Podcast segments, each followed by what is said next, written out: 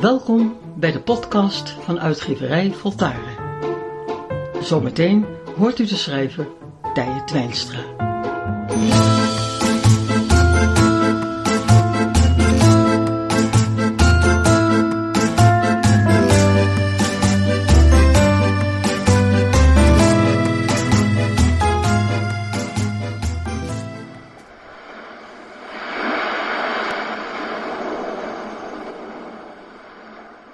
Hoe kunnen we de moeilijkheden die we tegenkomen beter begrijpen?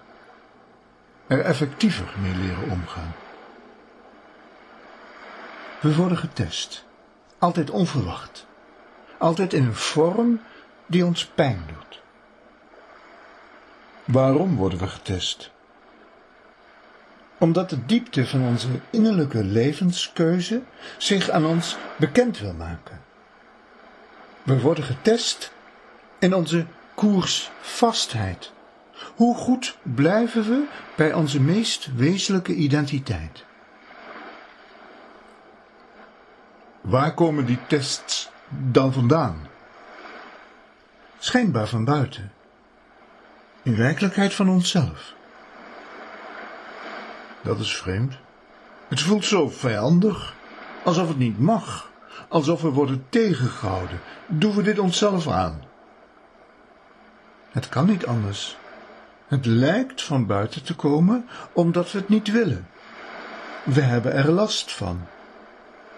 Hoe zou dit ongemak, deze tegenslag, door onszelf veroorzaakt kunnen worden? Toch is het zo. We doen het zelf. Er is geen externe bron. Maar hoe weet je dat? Welke aanwijzingen heb je daarvoor? Mensen hebben vijanden, verborgen vaak, geniepige werkingen die niet op te sporen zijn. Maar als dat zo is, dan moet daar toch een reden voor zijn. Om onze moeilijkheden te kunnen begrijpen, zullen we eerst ons dagelijkse gedrag moeten bestuderen. Meestal zijn we voortdurend in strijd met onszelf. We voelen iets aan als juist, als goed, als onze werkelijkheid. En toch, we doen het niet. Het is te ongemakkelijk, het vraagt moed, verandering, achterlating van waar we aan gehecht zijn. Dus, we doen het niet. We denken ermee weg te komen door er niet meer aan te denken. Maar ons innerlijk vergeet niets. Het beschermt ons tegen afdwaling en brengt ons steeds weer terug naar de kern van onszelf. Als gevolg van onze voortdurende opbouw aan zelfontkenning ontwerpt ons innerlijk een correctie. Deze begrijpen we niet. We noemen onze moeilijkheden onrechtvaardig. We noemen het toeval of domme pech. We noemen het erfelijkheid of samenloop der omstandigheden. Maar we verbinden het niet met ons eigen gedrag. Wij zijn onschuldig. Iets buiten ons heeft het gedaan. Maar hoe ver gaat dit? Wat veroorzaken we en, en wat niet? Wat komt van onszelf en wat van anderen? Als het van anderen lijkt te komen, bijvoorbeeld een boze buurman, dan zijn wij het die daaraan ten grondslag liggen. Ik heb dit zelf meegemaakt. We maakten veel lawaai toen we jong waren, drumstel in de kamer, plezier tot laat in de nacht.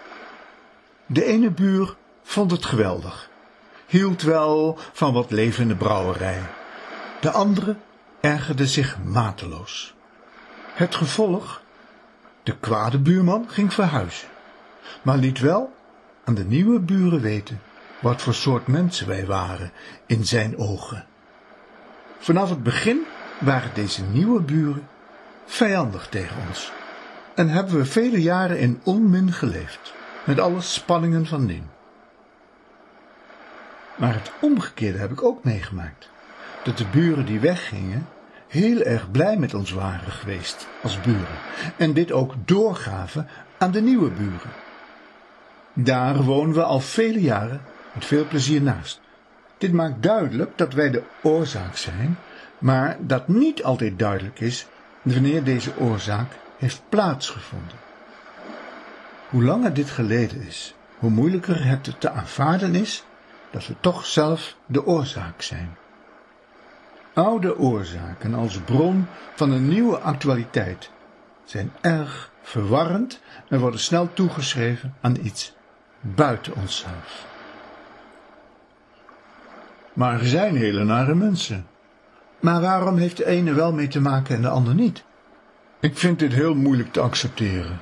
Ziekte, lijden. We veroorzaken dit alles zelf. Het kan niet anders. Wie zou het anders moeten doen? Wat denk je van een vleermuis of een rat? Wat blijft, is onze vatbaarheid ervoor. Dat is ons aandeel. Wat blijft, is dat we alleen sterker kunnen worden als we onszelf tot de verantwoordelijke maken. Het komt niet van een vleermuis of via een ander dier dat besmet is. Ogenschijnlijk wel. Als we ziek worden, dan is dit verbonden met een vatbaarheid. Deze vatbaarheid is verbonden met een keuze die we ooit hebben gemaakt.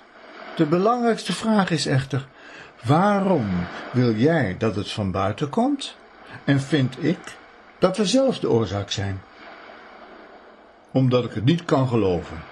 De wetenschap vertelt een heel ander verhaal. En verandert er daardoor wat?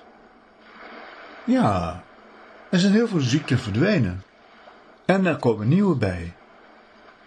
Het enige voordeel is dat de mens zichzelf niet hoeft aan te pakken, omdat het van buiten komt.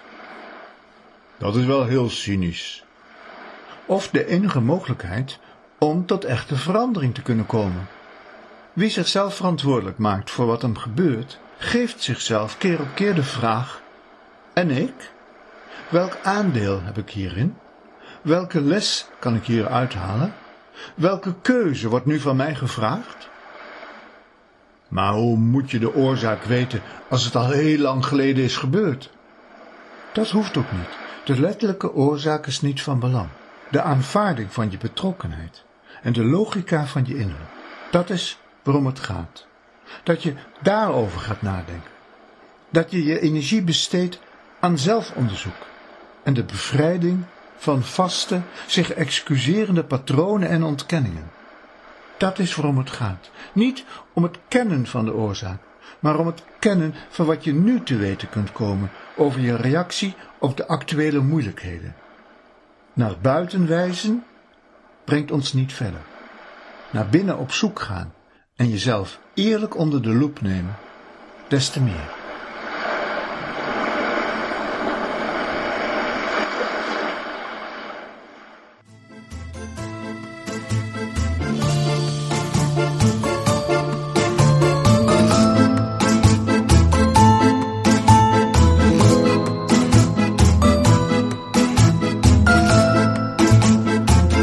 Het ga je goed en al maar beter.